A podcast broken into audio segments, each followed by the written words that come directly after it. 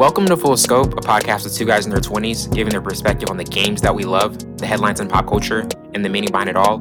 I'm your host, Windsor Burns, along with my counterpart, Savon Morris. How's it going, man? It's going pretty good, man. How's everything? It's going pretty good, and uh, we got a lot of topics to get into today, as usual. A few NBA playoff topics, a couple of album reviews, and in the second half, um, we're going to do a review of Ocean's 12. Um, but to start off with Luka's amazing start to the playoffs and thoughts on if Dallas can keep control or if the Clippers can um, still make this a series. Um, in Game Three, Kawhi and Paul, Kawhi and Paul George combined for 65 points to deliver um, a 10 point win in Dallas. Uh, Luka hit his first four shots, three of them being three pointers and on his way to a, a playoff career high, 44 points. Um, but what are your thoughts on if Dallas still has has the clear advantage in this series? Because this was the game three was the type of game where Kawhi and Paul George had to have like a perfect type a, a set of performances to really like steer off Dallas, and almost everything had to go perfectly right for them. And Dallas has been able to kind of like neutralize the Clippers in their in their first two games on the road, and Luka's been kind of in, in a zone for the majority of this series. Do you think the Clippers can can tie this thing up, or do you feel as though it's one of those things where Dallas kind of still has the the slight edge? Uh, right now, I definitely think Dallas has a slight edge, but Luka has an injury. And he's questionable for Game Four, so I don't know yeah, how. That's yeah, that's a big factor. That's a big one. You, you, you have a guy. I'm a, I'm a total believer of Luka now. I'm, I'm extreme. you come on the you come on the bandwagon. yeah, I'm going to jump on there and just you know run get a running start. Got extra seat. Dive, dive in the back. But no, man, seriously, eight points. First eight uh, eight points came from Luka. Eight eight zero run yeah. and all Luka. Man, that's that's a, that's incredible. The guys trust him. He has he controls the floor uh, man, he's a he's a mismatch for a lot of guys, even Patrick Beverley. Um, mm-hmm. He's just having a field day. Was what they call it, barbecue chicken. Uh, he's consistently now, going at him like, man, you, you cannot do anything with me. Like like just c- consistently jabbing him. You're too small. Pat, Patrick Beverley. I, as a defender, I, I, applaud you, but you're too small for uh, Luka Doncic. But Luka is not 100 percent now. He's questionable. Yeah. I don't know how what is going to affect him, how it's going to affect his game. Um, but if he if he comes out on fire again and he's he's he's pretty good, this is going to be walking apart. I don't think Clippers win another one. I think uh, Dallas will clean it out. Yeah, it, it really does kind of feel that way as, as though even with a game three loss, Dallas has the momentum. For the Clippers, like in terms of like what has not gone right for them, and almost this year, kind of feeling as though it might be an early repeat of last year where right. they just had high, high, expectations. They have a new coach, they have a new system. They bring in Serge Ibaka, um, Nicolas Batum. They bring all these like key additions, but it seems as though like they're still coming up short. Like, what do you think is like clearly going wrong for the Clippers, and also like how this can really affect their future if they have another you know early playoff exit? Chemistry, chemistry, and certain guys are not the guy they think they are um, including right. Paul George, even Kawhi Leonard. No one questions Kawhi Leonard. No one. He's always going to show up. No, no, no, no, no. no he not. He not. He's not always going to show up. First two games. I, mean, what I mean by that is, what I mean by that is, like Game Seven against Denver, he did not show up. He didn't have a have a, a extremely good performance. But the one that we're gonna like analyze more in terms of like not even looking similar to what they did do in the regular season is Paul George because he's the one that has these great regular season runs, but in the postseason can't even come up close to that that type of um, like performance or even exertion. But that's crazy though, Will, isn't it? Just why do we give Kawhi Leonard a pass? Like I've seen this multiple times. Mm. I've even when he was with the uh, Toronto Raptors, I'm like, that's we a- give Kawhi Leonard a pass. He's like, we give him a pass like we gave Kobe a pass most people don't give LeBron a pass. We gave Mike a pass. We gave uh, Paul uh, Paul Pierce a pass. Kevin Garnett a pass. Mm-hmm. Like certain guys in the league that we don't touch or talk about. But Kawhi, even low management, nobody really talks about that. I'm I'm like mad. Why do you low manage low manage uh, Kawhi? And then you get in these situations, you don't even take over games. We give Kawhi a pass, but we we kill Paul George. We castrate Paul George. There has to be and, and that's I mean, like that is a that is a really good point because Kawhi he's been a Finals MVP, and I think as though some like sometimes people when they see like you have these these accomplishments brought in that can sort of give you some leeway. But you got to think about it. He chose to come to this Clippers team when he had the chance to try to make a repeat with Toronto or even pick the Lakers. Like right. at the end of the day, even though Paul George has not been able to be at the level we, we want to see from a second like uh, lead player.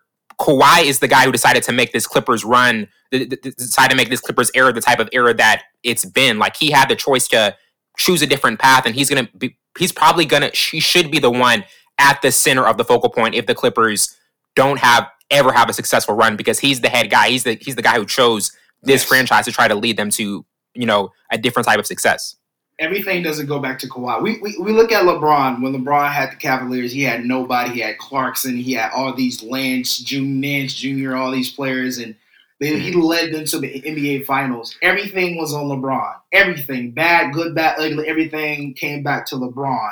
When this is so crazy, nothing goes back to Kawhi, and no one's talking about it. Is he a guy that's untouchable? We see he has not shown up these first two games. Last game, he came down. He was more aggressive. He was shooting more threes. He was going through uh, through his uh, going through different spots, his favorite spots in uh, at the jump shot in, in, in between the lines.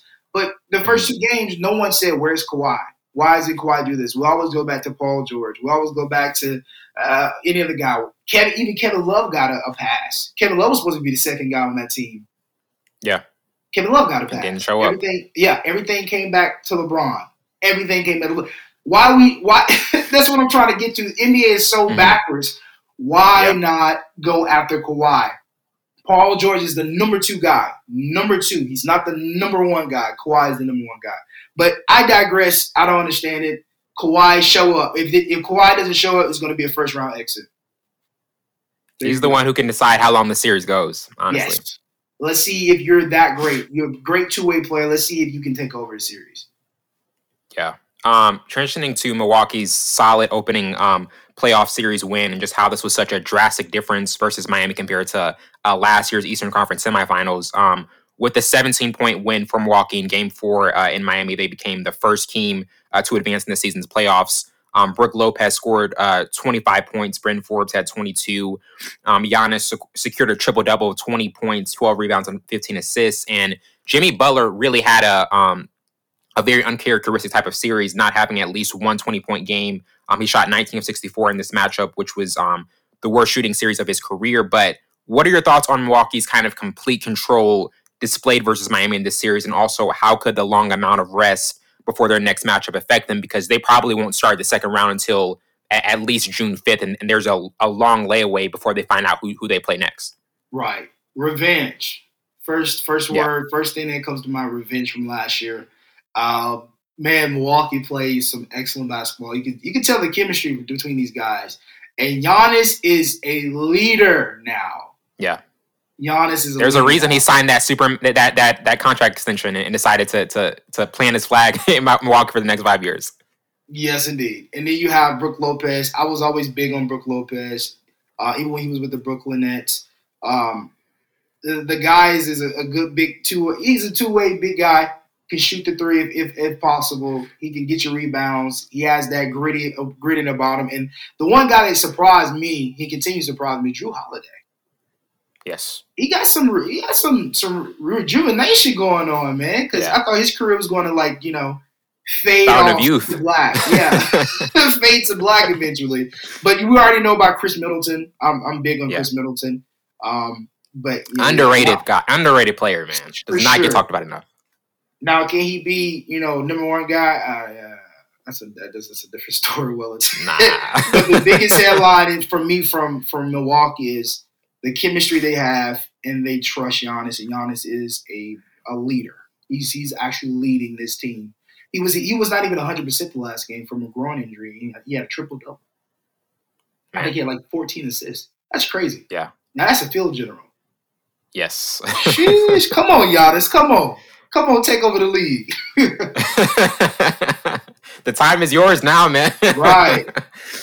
Um, but but also Donte DiVincenzo, he's going to be out for for this uh, for the rest of the playoffs. He was a kind of a, a key um, supporting uh, cast type of player. Like in terms of w- what holes Milwaukee will, will have to fill for their next series, like it, it is what do you kind of want to see in particular for them as you know Brooklyn and Boston, that, that's a two-one series. I think we, I, I kind of feel as though we're both thinking that Brooklyn's gonna gonna win that series, even though Jayson Tatum had a, an incredible Game Three performance. Like in, in, a hypothetical matchup against Brooklyn, what do you want to see from Milwaukee to kind of build on from this Miami series? Is, is there gonna, there's going to be a, a, lot more different offensive types of challenges and just defensive strategies that they're going to have to implement against a really just juggernaut type of team?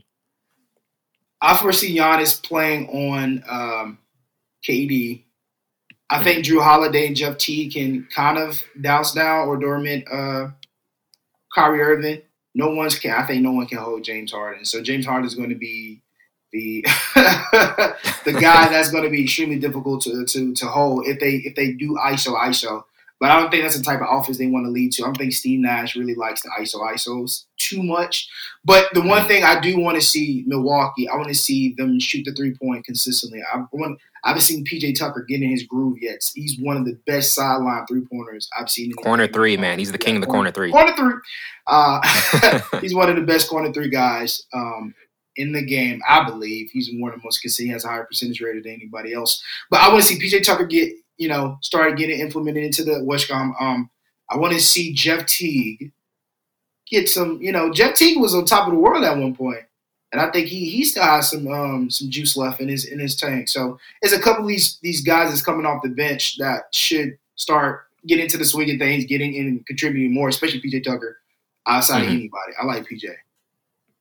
Yeah, definitely. Um, and, and and with Miami, like this was they were able to get to the finals last year in the bubble. A lot of people have said as though the bubble was just the perfect type of environment for them because you really had to be just like a very disciplined, um, just mm-hmm. focus center type of team, like which is my, which Miami always is, and that environment just kind of fit them perfectly. Like, what do you kind of foresee as what Miami can try to like figure out? Because this was a different type of year for them. They didn't seem as in sync as they did last season, and even their leader Jimmy Butler just didn't have the type of series that we're we're used to seeing him have and, and kind of like take charge at some points. Circumstances changes. You, yeah. you didn't have the bubble was the ideal for people who get distracted easily. Um, mm-hmm. and it's all at one place. You can, you know, have any distraction, you don't have anybody, you know, you can't go anywhere, you can't go out, you can't do certain things, or you can be like, Gerard, was it Gerard Smith? No, it wasn't Gerard Smith. Who went to Williams? Yeah, Lou Williams. Lou. Get those so lemon pepper wings. right. I had to get the lemon pepper wings, man. It's so many distractions from basketball players and athletes in general. And then when you put them in a bubble in a situation where they only focus on basketball, that's when you really get the best out of them. Now you take them out the bubble, these guys who had like good, you know, good things going from in the bubble, now we're out we're, we're going to different people's gyms. We have fans in here now. It's a different role. It's different. And then you have a team who wants revenge and who has better chemistry than you. I don't think they have better players. I, I don't think uh, Milwaukee has better players than uh, Miami, but they have better chemistry. They have, uh, mm. and they have Giannis. I mean, Jimmy. Yeah, Jimmy didn't show up. That was a surprise to me, though. Jimmy didn't Big show surprise. up. Big. I don't know. He, he didn't. He should have never cut his hair. I think he would cut his hair. Um, you should have never gotten the edge up. Just, never. Right. Just, no never got a shape up. You should never got a shape up. It's all Jimmy's fault. But no, oh, Jimmy man. didn't show up. Jimmy didn't seem like Jimmy. And yeah, I hate to use his name twice. Jimmy didn't seem like Jimmy, but he did. And he, he really did. And, and, I mean, this, this, like, we're so used to Erik Spoelstra kind of like it's like being able to just kind of even galvanize a team even to a greater degree and it just wasn't that type of series for them and it you know it, it really like even tyler Herro wasn't himself nope. um bam Adebayo just wasn't as dominant like I, I definitely think this miami team can can get back to a competitive stage but it almost feels as though sometimes you have that a couple year window like the bubble um, yeah. like a one year window where you really can kind of capitalize on something and really kind of get to where you want to go to um, but another before we get to an, another West playoff series, the Hawks and Knicks, that's a, a really tight series, two one uh, Hawks. Um, it's really kind of been one of those series where, like, especially in Game Two, the the Knicks were able to kind of get back to what they like to what what their strategy is. Derrick Rose was able to kind of be a, a, an extremely competent floor general. Um, kind of like, what are your early thoughts on that series? As this is a pivotal game four for the Knicks, as they um, it seems as though one of those series where it can kind of go back and forth and maybe lead to a six or seven game type of series. You know, mm, it, it's it's crazy because the the Hawks is a super young team, super young team, and these guys are playing. But I, I like D Rose. D Rose is, is showing me something different. Knicks got their first playoff game win in about fifty thousand years. That was that was that was really dope for him. But I think this series is going to be the battle of old guys versus young guys. I, I, Trae Young. Mm. It's a, it's a lot of stuff going on. People getting spit on and stuff like that, and just it's a lot of energy, negative energy, good energy. There's a, there's a lot of stuff going on in, in the series. But I think Trae Young is showing the world what he's capable of doing. We all see here what Luka's doing because it's crazy that, that they had almost had the trade. Trae Young almost went to the Mavericks and Luka right. went to, Luka to the Atlanta, Hawks. Now, Atlanta, yeah, right. And everybody's talking about Luka. Trae Young is a great basketball player as well, and he, we're seeing that. This is his first playoffs, full full blown first playoffs, and he's showing the world what he can do. The guy, I mean, yeah. he's he's playing great basketball. Last game, what he, what I think he had 21 points, 36 minutes, 14 assists, point guard. Like, I like that. I like that extremely type efficient type of performance. Yeah, 14 assists. If any point guard has over 10 assists, you you doing something. Now, now, yeah. yeah. I like I like point guard. I'm old school. I like point guards who can facilitate and work field generals. You can get your points. Don't get me wrong, but your first thing is to get other people open and make other people mm. better. If you have 14 assists, you're doing that, and you, you're make, you're getting people to their positions where they, they like to shoot at. So I, I foresee the Atlanta Hawks closing this out. I do think the Knicks is going to win this game, and then the Knicks, then uh, Hawks is going to close it out. Yeah, I kind of kind of have that feel um, that, that feeling as well. Transitioning to early thoughts on the Suns Lakers and just um, how important is Chris Paul's health for the Suns' success. Um, this past Thursday night, the Lakers were able to have um, a 14 point win over Phoenix in their opening home playoff appearance. Um, AD had 34 points and 11 rebounds. LeBron added 21 points nine assists. Um, Dennis Schroeder also had 20 points. Devin Booker didn't have his usual spectacular performance with only 19 points and um, was uh, uh, ejected um, kind of uh, later in the game for a flagrant foul against Schroeder. And, you know, what are kind of your thoughts on how this series has developed? And also with the concern of Chris Paul's um, bruised right shoulder, how much will that affect the Suns' chances to win as we kind of saw the Lakers get back to what their like what their, you know, preference was with AD and LeBron kind of getting to the basket more and also just the Suns not being able to get the same shots and and sets they usually get um, in the first two games. You know, without Chris Paul, this is going to be extremely difficult for them to win. Uh, we, have mm-hmm. seen him, the impact he has when he was with the, uh, the Houston Rockets, and the first couple games they were neck and neck, and then he went down, and then they went up, and then he came back. They were winning, then he went down again, and you can see the mm-hmm. impact Chris Paul has and what he what he does really really well. But he has some plaguing injuries every year and it's it's crazy. You get all the way to this point, you're healthy, no injuries, no signs of being injured, and then you get injured when it matters the most. And he probably will miss game four. If he missed game four, they will not win. Their chance. No, it's not going to happen. and Devin Booker, this is your chance. This is your opportunity. Everybody has been on your side saying he hasn't got the opportunity to show how great he can be in the postseason. He's getting one now. He's getting one now. He didn't he didn't have a great game the last game. Like you say, he got, you know, ejected, but this is your game. How do you, mm-hmm. you this should you should be amped up Chris Paul out? Okay. Well, you're really the number one guy. Chris Paul is a, is a guy to help you become the number one guy and just and take the lead. But now you have yeah. to be, you know, him. So can you do it? Can Devin Booker be the number one guy? I'm not so sure.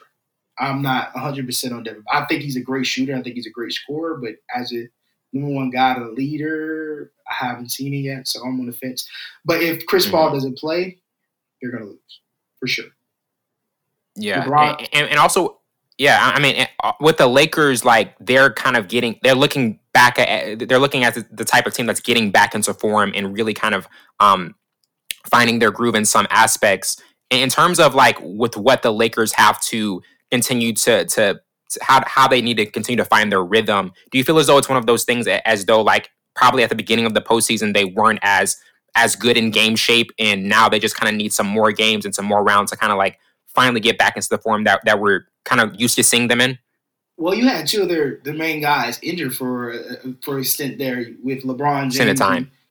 yeah, and then in AD. Um, so now you you have to get that chemistry back. You have to get the flow of the game back we all know these guys can be in amazing shape, but when you when you're missing those two guys and you have to figure it out, it's going to be difficult. Now they can get into the swing of things. Now LeBron James can be LeBron and they can feed AD. I don't think Ayton can Ayton cannot mess with AD and Mm-mm. feed him the rock. Everybody, everything else is going to flow through him. Schroeder has been playing big minutes. Like he's been surprising me. Last, I think the last game he had 33 minutes with 20 points and like he's feisty as well too. Schroeder is so feisty. Yeah.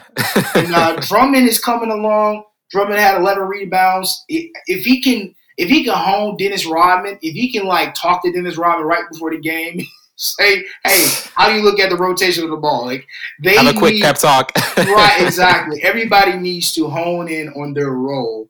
If Drummond gets them second chances, Drummond can be the Dennis Rodman. Schroeder can be, mm-hmm. I don't know who Schroeder could be. You know who LeBron James, yeah, Michael. And then MJ. so it, I think these guys have that formula of, like the Bulls, but everybody's yeah. got a hole in the road. So it's going to take some time. But now, now Chris Paul is out. They're going to they they smell the water. They smell the blood in the water. Mm-hmm. Yeah, and, and, and, also um, another a couple more playoff like uh, West playoff series. You know, Portland, Denver, that's tied up um, two two. Um, Portland was able to have, I believe, a, a twenty point win against Denver uh, uh, last night.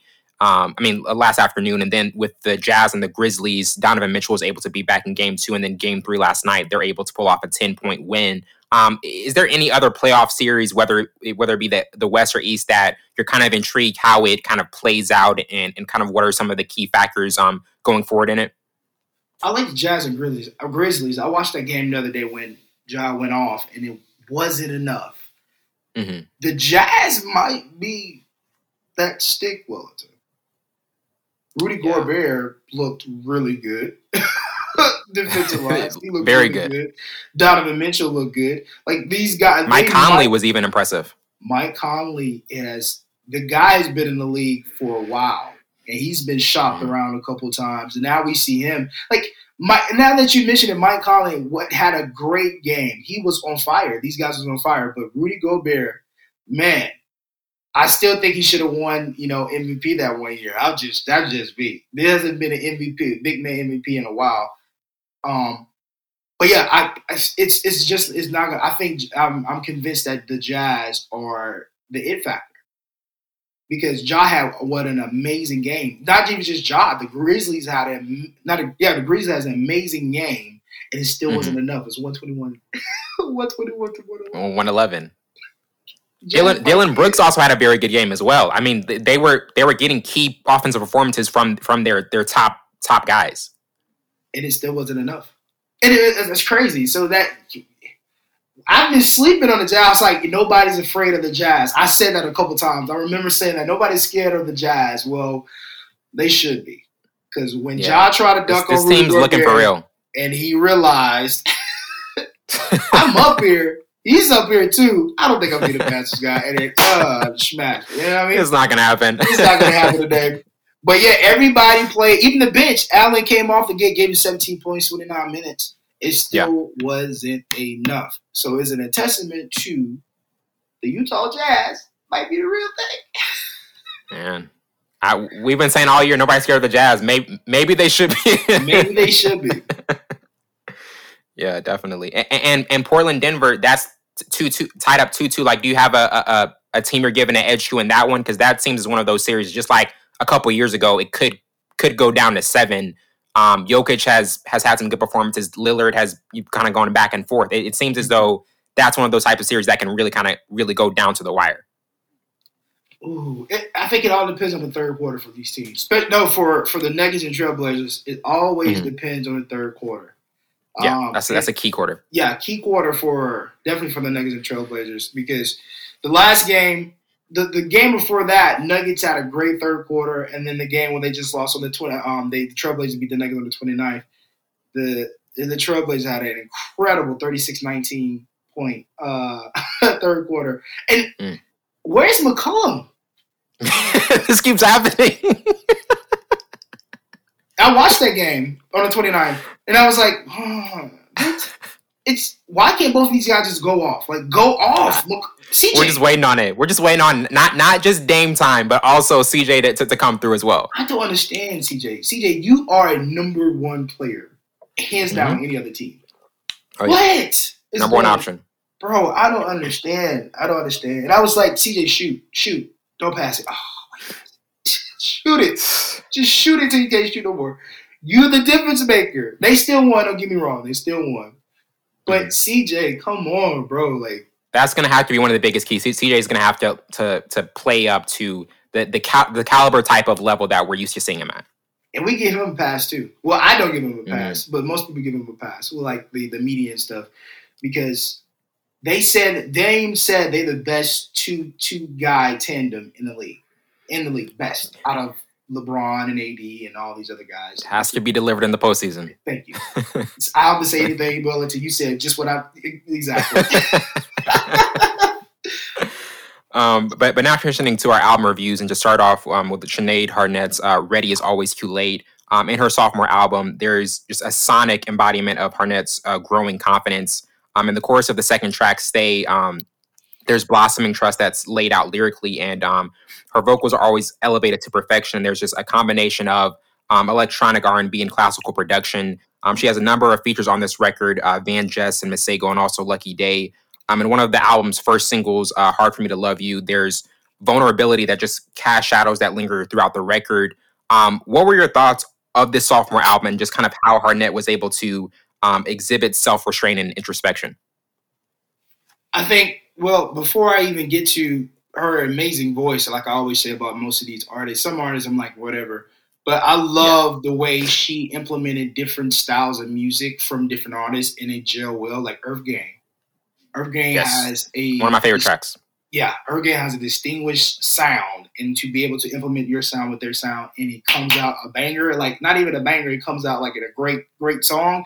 And then Lucky mm-hmm. Daye, Lucky Daye has a distinguished uh, sound as well it's, it's mostly that you know that New Orleans New Orleans style church church feel, and to be able to implement your style with his style, that's incredible. It's, it's hard to do. And you look at uh, Masego and Van Jess, yo, woo, that's sticking, sticking.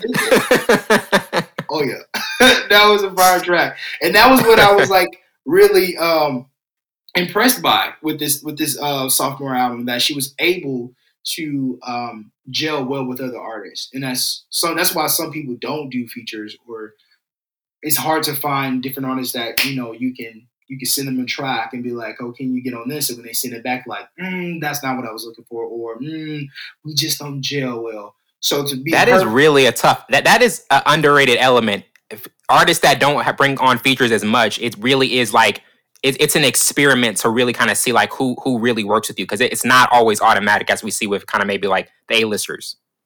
Exactly, and you know a lot of people want to do features, but it's just so hard to find an artist that can like you know bring the same energy or bring like the same writing abilities or whatever. Some people some people will send it to artists and send it back and they won't use it because one ah I just don't that ain't what I was looking for or we just don't mm-hmm. we just don't have that track.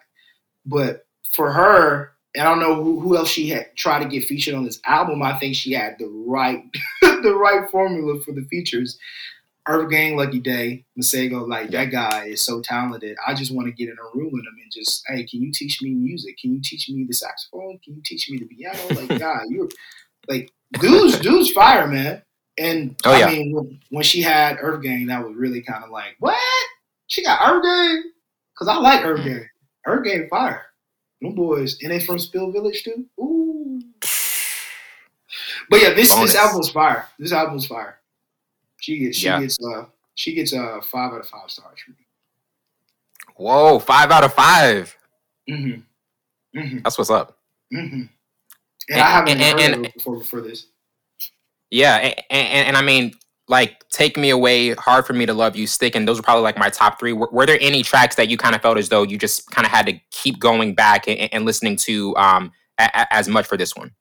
The the interlude you know i'm a, I'm a sucker for interludes man. Yes. I don't understand why i'm a sucker for interludes. It's just it's just something about them that jail interlude was a good one. Um obvious.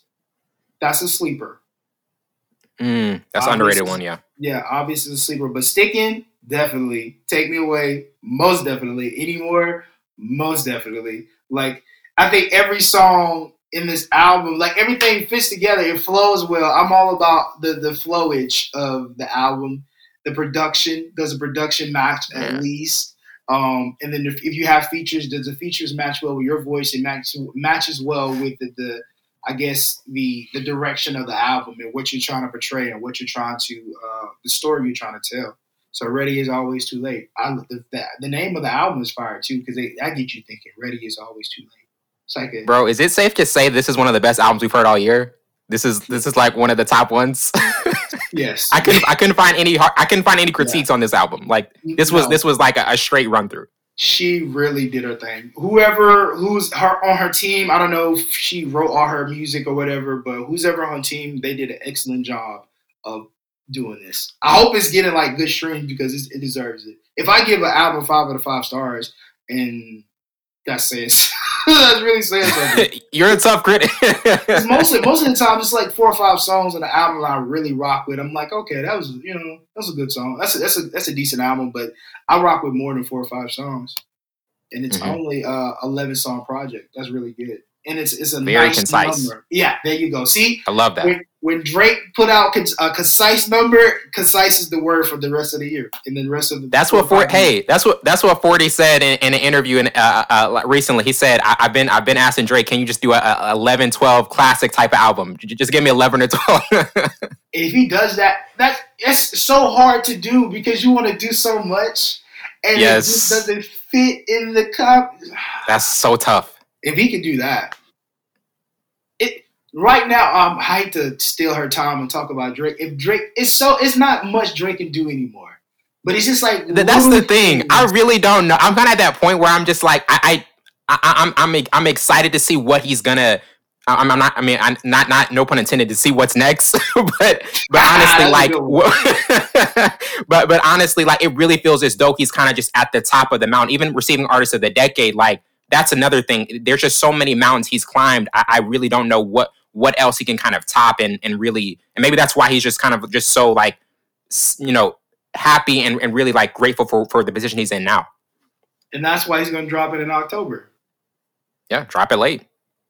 Yeah, y'all said what you you and Reese said. Now I said I, am I'm, I'm a lie. I said June. Uh, that that was I said June. Uh, Marie said July. We were in the summer range. It seems as though it's going to be a later type of release. It's going to be a later one. I told you. he knew all this stuff was going to come. 20, 2021, everything is opening back up. The award yes. shows are opening. He strategized it perfectly. Exactly. He just won Artist of the Decade. He probably made a song after that night. Oh yeah. So it's just it, it's really crazy. Last night, artist of the decade. I got a decade of like he talk about I don't know whatever he whatever he writes, but like he probably made a song that night about something, and then he was like, "Ooh, I'm probably gonna put that on the album." This is gonna mm-hmm. be a crazy album. I think he's still gonna drop in October. I, I think he does. That's amazing. When, whenever he drops, be, we're we're gonna we're gonna be ready. Yeah, for sure. It's probably gonna be the last album too. His last? I think so. Yo, a lot of people have been saying that they think this might be a retirement album. Yeah, that's why I said. Sinead Harnett, I'm sorry, we're talking about Drake too much. We're, we're, yeah. we're, we're Yo, this always happens. there's nothing else for him to do. It's nothing yeah, else for him to do. He doesn't do many features. It's this is it got to be his last album. Like just what you know. What a what a career if it is though. What what a way to what a, what a way to go out if it is. His catalog is crazy. Yeah. That's why he's artist of the decade. Whew, that's hard to do. Definitely. Um, but but not transitioning to, to JID's DiCaprio 2, and just kind of thoughts on how his confidence has been able to rise over the years. This was his second album from 2018, and you know JID has had so many verses where it's you know effortless and, and fast. Um, his melodic instincts are strong, and the anti-materialistic so, um, outlook that that's in his project correlates with joy, hunger, and reflection. Um, but what were your thoughts on how this second album from JID elevated his delivery and songwriting to a point where he sounds com- just completely in his own element. One of the best lyricists out right now. And yes. he's it's something about him that it's I don't know, bro. It's like I'm a I'm a fan of his writing ability. I'm a fan of his features. I'm a fan of how just how he finds different melodies and different how to say different words and how to his punchlines, his delivery. It's like how he finds different stuff inside the songs, and it's like surgeons, like Nip Tuck, like he's he's surgical with it. I don't listen to his music all the time. I will say that it's like certain certain mm-hmm. artists that I respect to the T, like Tobe Nwigwe. Oh, I probably butchered his last name. I'm a I'm I respect him so much. He's amazing. Um, uh D Smoke, I respect him so much, but these guys, my ears won't allow me to listen to them consistently. Jid is the same way, but I respect this man's writing ability, so he makes me want to go into the lab and write. It's only a couple artists that do that. J. Cole is one, Drake is one, JID is one, Smino is another one. Smino be shot. We gotta do one on Smino. But yes, JID, he, his writing abilities, bro, and how he finds different things, like he's he's top tier. He's he's up there. Lyrically, he's an MC hip hop fanatic. He's not no rapper. He's an MC hip hop fanatic. The guy and his album was fire. Like his songs is like they're different. It's like Spillage Village. This is different. But if you mm-hmm. really sit down and listen to his lyrics and what he's talking about, and how he has a I forgot what's the surgical tool they use in surgery, but he's in there like, man, forget it, the surgery. He's sculpting. He's sculpting. Do you hear that noise, Wellington? It, it, it's it's a, bro. It's a masterpiece. When yeah, it's it's it's, it's incredible because like he also to me has one of the most anticipated new projects. I, I think I think the album is going to be called the um the Forever Story, but to me like what he's going to be able to do with with this next project and how he's going to be able to craft it that's really going to be a fascinating development is there anything in his next album that you kind of want to see more of or possibly just build on from what he's done in his past two projects? Ooh, that's tough because he's already did it, to be honest with you. He's one of those guys yeah. that it just comes natural. Like yeah. I don't I don't like because he he when he features on there's song, there's no doubt with what he's going to be able to deliver. Yeah, and when he features on a song, bro, like the one with Reasons, the one where he has a couple with Smino, he he has a mm-hmm. bunch of features on, and he kills them. Don't get me wrong. Reasons is a great rapper. Smino is a great rapper. Yeah. It just comes. Even when he was on the song, I'm going down, down, babe. I mean, like that song. Oh, down bad. Yes. Down bad. Yeah, bro. He killed everybody, and he did the hook. bro, like, dude, it's, it's just natural how he finds the different melodies and how he knows how to when to chop up the words and to like. It's crazy. Have you ever seen? That's the thing with down bad you forget who who else is on the the, the the the track because he he made that his own song. Like he literally could have taken that as one of his own songs. And then Bas was on it too. Yes. And I mean, yeah, he murdered. he murdered. Man. Jid is the truth, bro. He's crazy. Jid is the truth. like man is yeah, man is crazy. And it I wish it like it just comes natural. Yeah, J. Cole was even on that song. Mm-hmm. He be murdered J. Cole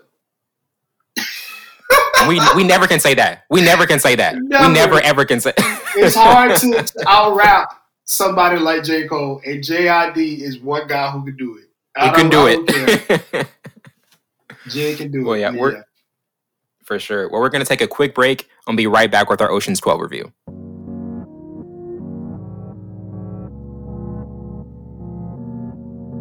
Welcome back to the show, and now we're getting into our Ocean's 12 review. And to start with the overview, Ocean's 12 is a 2004 American heist comedy film directed by Steven Soderbergh, the second installment of the Ocean's franchise and the sequel to Ocean's 11, um, starring George Clooney, Brad Pitt, Matt Damon, Catherine Zeta-Jones, Andy Garcia, Julia Roberts, Don Cheadle, and Bernie Mac. Um, had a budget of 110 million, brought in 300, 362 million in the box office, and had a 54% rating on Rotten Tomatoes. Um, Ocean's 12 just in terms of this sequel, it kind of had a slower start compared to the first one and just an overall different type of pace. Um, looking back at it, uh, you know, we did the Ocean's Eleven review last year. What were your initial thoughts of this film and kind of what it had to follow up and just kind of a, a, a one of the most memorable heist films that that was ever created? You know, it's crazy. We always say this: extremely hard to uh, do a sequel to, or like you know, a continuation of sequels of a a great film and yeah. to do it well, Ocean 12 did that. They exceeded mm-hmm. what they did in Ocean's 11, so it's extremely difficult. And to be able to get the same cast back and add more people to it, that's difficult as well. So just for them to be able to everybody to come back in and to want to do this film again, you still have heavy. These this one film that had a bunch of heavy hitters. Man, to have George Clooney, Brad Pitt, Matt Damon, Bernie Mac, uh, the, the list goes Bruce Willis. Bruce Willis was in this one. Man, to have that many heavy. The only movie that also had that many heavy hitters is Expendables. And Expendables yes. was mm, it was all right. The first one was good. Yeah. The, the, other ones were like mm, okay, but to be able to bring all those heavy hitters in one film, you know that's crazy. But Ocean Twelve did that, and it did take away from like the you know the foundation what they built in Ocean's Eleven. That and that's the tough thing to do to not take away from that foundation. They really pull that off well. Um, transitioning to our first topic from one to four stars, what would you give it? Um, what would kind of be your particular rating and and your kind of some of your reasons um, uh, for it specifically? Ooh, I'll take a four out of four. I think it's because one, you have all these wow. Four out of four stars. Okay. You surprised by that? I I, I mean I, I, give it a three. I give it a three. You a three? I give it four out of four because okay. one to, to have these. that's kind of surprised me, woman. To, to have these, it did. yeah, I thought it was gonna get four out of four star too. To, to have all these heavy hitters in it, and no one takes it away from no one else. Like everybody, it, it, still flows well enough for no one to be like, oh, the, the biggest star taking too many lines for anybody. I'm pretty sure it was mm-hmm. um, improv throughout the movie, especially with I mean having Bernie Mac. You're gonna definitely have to get some improvisation in it. But and then the storyline, I like how they you know implemented the the last guy, the last boss they stole from. Now they're working for him. Now it's just like it's dope. You didn't like the story? No, I, I really did like this film. Um, I, I I would the reason I would give it a three. Like here here's my thing. Like I feel as though the the first film was just kind of like the perfect type of heist film, and I think what what the second one had to carry on there were some parts of it that I don't know, like the first one almost had like perfect amount of chemistry, and I feel as though the second one had to live up to a certain level that was maybe kind of too tough to like even top. Like that, there were smart elements of it. It was still, it was still thrilling, and there was like a, also like a lot of consistent moving, and they're throwing curve curveballs at you like later in the film. But I just feel as though a four star film, like you really have to there. Ha- there almost has to be like no nitpicks. You didn't find any nitpicks, but for like my personal preference, I feel as though there were some parts of it that maybe dragged that were Ocean's Eleven. I didn't feel like any of it dragged. It just was kind of like a consistent, like smooth pattern throughout the entire movie. Wow. I mean, that's a good point. I will say that that's a good point, but I just didn't think you were gonna say a three. Man, I, I surprised you. We, we usually oh, always give it four. yeah, like you was like, "Oh," you say, "Really?" I was like, "What?" Like, is that a surprise? like, no, I give it three. I was like, "What?" three? Once it doesn't give anything threes most of the time. I usually don't. what a, Except for if it's Joker or um, Malcolm and Marie. Okay, moving on, Wellington, because you just. um, but transitioning to, to favorite character, um, to, to, to, me, like this was a type of film where Brad Pitt, as as Rusty, he kind of seemed as though like really on this film, he's the sounding board for most of the plan. Always has the ability to just kind of be able to understand D- Danny's thought process. And this in this f- film, who was kind of like your favorite character, and you know who really like stood out to you the most? Terry Benedict. Um, mm. And it's uh, it's, it's it's crazy that I say that he's my favorite character because one, you lose your money, right? Okay. I'm not gonna send y'all to jail, but y'all gonna get my money back, and you got to figure it out. Like I, I like that. You know what I mean? Like I'm not gonna throw y'all in jail. Like I knew what y'all was doing. Y'all stole my money. Okay, cool. I know. You're gonna give it back are. to me but you gotta get it back. And then he was like, he was running the show. Like now I'm in control of crooks and, and thieves and stuff like that. That's that's really dope to me. Like I mean, you're you're ahead of a, a crooked system anyways in the casino. Now I'm ahead of crooked people who steal stuff. Like I think that was so ironic and funny. I don't know. so contradictory. right? Yeah, I don't know, but yeah, I think he was like he was he a butthole too. So I would want to steal from yeah. him too. Like he's a butthole, but I, I like this character. He made he gave the uh, the movie some oomph, if that makes sense. Yeah. You know, he added a necessary necessary element to it. Yeah, I guess not to get four stars, but it's okay. Oh man! Oh, throwing the shade, throwing throwing consistent shade for this one. Um, but listening to most memorable scenes, I had uh, Lost in Translation, where where Linus messes up um, Danny's coded conversation uh, with Matsui. Uh, lie hard, Tess and the crew try not to blow their cover when um, Bruce Willis visits Julia Roberts. The best, where Toulour proves that he's the best thief in the world by avoiding roaming uh, laser beams in a museum. How much is everybody short? Uh, the egg lift where Danny and the gang steal the the real uh, Fabergé egg. Um, and finally, 160 million plus interest. Uh, Terry Benedict shows up to Tessa's house and demands the amount um, he wants from the heist. Um, the, the best scene where Toulour kind of proves he's the best thief in the world, I, I thought that was a really kind of uh, yeah. uh, interesting mm-hmm. and fascinating type of scene where he's going going through all the intricate details of how he pulled it off. Um, what was kind of your most memorable scene, or, or maybe two or three that you kind of had from this one?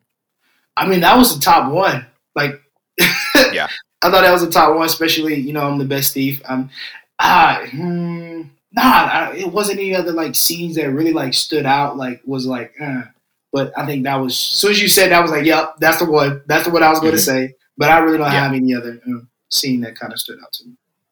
Yeah. Um, and transitioning to most memorable quotes, um, I had it's not in my nature to be mysterious, but I can't talk about it and I can't talk about why from Rusty. Every problem is an opportunity in disguise from Danny. I'm a tra- traveler of both time and space uh, from Linus. Uh, how can I refuse a dying man's last request from Francis uh? And finally, nothing costs nothing from Terry Benedict. Um, what were kind of some of your uh, memorable quotes and uh, and kind of like which ones that that resonated with you the most? It's it's, a, it's a weird one. I Danny and Rusty's character when they used to when they I'm so sorry. I don't want to say it. Like this whole, you said you call his niece a, you know. Uh, oh yeah, that was. and then Rusty was like a very cheap one. He, the latest guy was like, "What?" He was like, Danny was like, "She's seven. She was like currently confined to the bed with the wicked case of, no, you don't need to tell that. He said, sorry. Okay, so what does it mean? He said, it means you stay here. Like what? Linus looked so confused throughout the meeting. He was just nodding his head. He was just like, "What am I doing?" right, and I was I thought that was such a a, a funny transition of where like, "What you going? She's seven. Like I don't know. I thought that was really I thought that was really funny and really weird. Um, ah, but you gotta go. Let's go. Let's go. Ah, is this some more? Uh, I haven't even looked at Bernie Mac. Wait, before I Bernie Mac is in this movie, right? yeah, yes. okay. okay. I thought I went crazy. I was like, I haven't seen uh is character yet. Yeah. but Bernie Mac got some good lines in there too, but I just can't find. Yeah. Uh, uh, in terms of just the overall like this this whole crew like like um they they they all have this type of just chemistry like every person that's picked from um the, the the heist crew like even from the even from the original to, to the last one what what did that kind of tell you in particular from how Steven Soderbergh put this put this particular one together?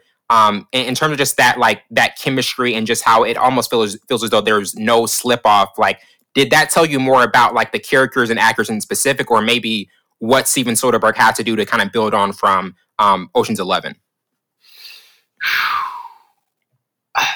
it's it's crazy how they the chemistry. I mean, most of these guys know each other, anyways. I think yeah, Brad Pitt and um and George, George Clooney had a, some type of relationship, and then Bernie Mac gets along with anybody. And you have Don Cheadle, Julia Roberts. She's she's such a joy. I've never heard anything negative about her on set or anything Flawless like that. Lawless actress.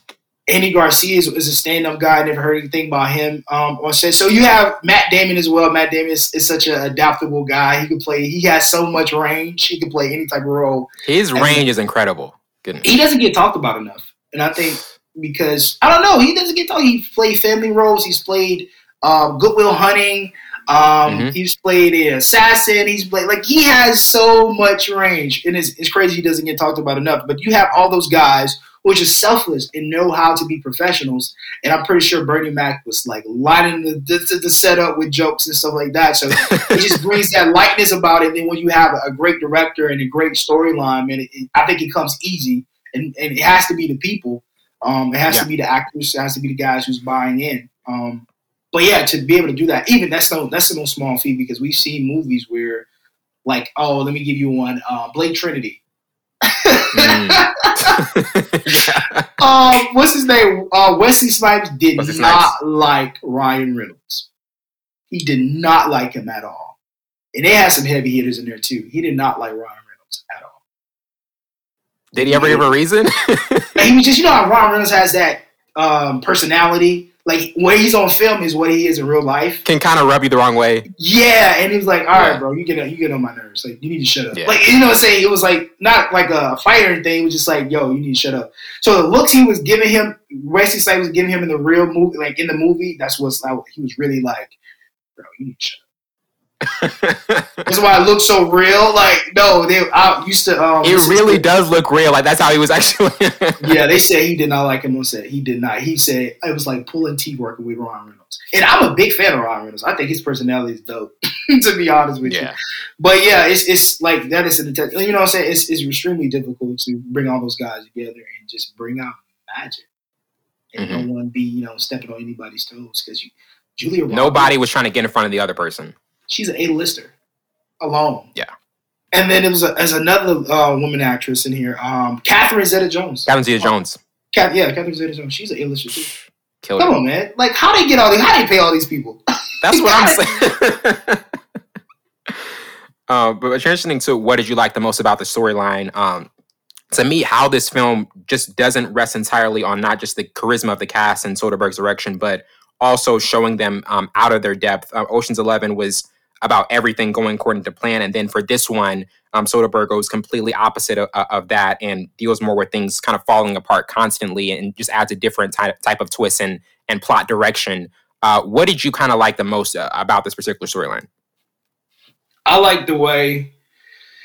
I think I already gave them my, favorite part, like when you know Andy Garcia's character like you know we we knew he knew who stole money from him. Now it's like, hey, I gotta go get this back. And that just storyline, you know, some people just be like, you know, how thieves, you know, they be like, oh, we're just gonna enjoy this money. If we have to get back into it, like, you know, I mean, just like towns, like they robbed a lot of bank, yeah. and then once the money go down, okay, now we got to get back. No, y'all have time to spend this money, or some did, some did spend their money, but y'all have the time to spend this money. Y'all got to go get this money back, or y'all going to jail. I mean, that's a major storyline in itself. Now I got to figure out what we're gonna do. And that's when you put two great brains together and they figure out, let's still go steal this. And then you get Bruce Willis. And you get like, yo, like, and I love how, I love just how. Just pick up Bruce. Just pick up Bruce. exactly. And I love how they use the, these A-listers like Bruce Willis and they, they give him a tacky role or just like an obvious role. It's just like they implemented him like, I'm going to put you right here it's to be perfect mm-hmm. for the movie. We're not to do too much with you. You're not to do too less with you, but you're to get your yeah. You know what I mean? Like it was all yes. strategic how they put everybody on on screen together. So the storyline, I mean, Andy Garcia kind of, you know, that's my favorite character. Like he's, he's the MVP of this film for you. He's this. no, like serious, yeah, seriously. Because I mean, the first one, Brad Pitt. My, no, my favorite one was Bernie Mac because Bernie Mac was just super funny. But I love Brad Pitt's mm-hmm, character. Yeah. I love George Clooney's character. And but for this one, for the storyline, I thought it was it was beneficial for it to have the villain, like the puppeteer. You know what I mean? To string like because right. with the group is George Clooney and Brad Pitt, but now they're getting controlled by another. You know what I mean? So th- that that yes. storyline is really dope. Different elements of control. Exactly. Yeah. Um, transitioning to our last topic, 10 years from now, do you still think this will be uh, watchable and intriguing? Um, I definitely think it will. Like as we've you know uh, reiterated constantly, the cast just just works seamlessly. You add in you know more uh, uh, more additional characters with you know uh, Catherine Zeta-Jones and, and, Bruce Willis. You just have all of these circulating uh, parts that are kind of coming together to, to really go and sync and and make a, a very solid sequel. Um, and I think that's what kind of will, will carry this as you know this has been past a decade, but um, to, to carry it on even further. Um, to you in particular, what do you think will make this um, a, a consistent, watchable, and intriguing film? Storyline for sure. Um, just the, yeah. the, the amount of respect people have for this franchise. Uh, the A-listers that's in this movie incredible. Um, like man, Brad Pitt, George Clooney, man. I, I, grew up watching Brad Pitt and Bruce. You know, you get Bruce Willis in there for a stand. You got Bernie Mac, Don Cheadle with the accent um, which is really funny. Don Cheadle killed it. Don Cheadle's killed it in almost every film in this one. he, he had a great accent for this one, and then this is a lot of other supporting cast members that a lot of people know about, um, like Scott Caan. Um, mm-hmm. I remember him from Ready to Rumble and some other like in um, uh, Enemy of the State was another one. He was in there. He was one of the uh, the agents. Um, so it's just like those. It's, it's the list goes on how many great actors they have that are A-listers they have in this movie. But like you, you will you'll find somebody you know. You'll definitely be like, oh, sure. I know that guy. Yeah. I know that guy. You'll be able so, to spot him quick. Yeah, exactly. So this film has yeah, this is a dope film. This is one of the franchises I wish they would continue to go. I mean, they made the the one with uh, Ocean's Eight, and Sandra Bullock and stuff like that. Yeah. yeah. Ocean's Eight. Oh yeah, yeah, yeah that's what it's called. Yeah, that was that was the movie. Yeah, that was the movie title. Well, that wraps it up for today. I'm your host, Windsor Burns. Let my counterpart about Morris. This has been Full Scope. See you later.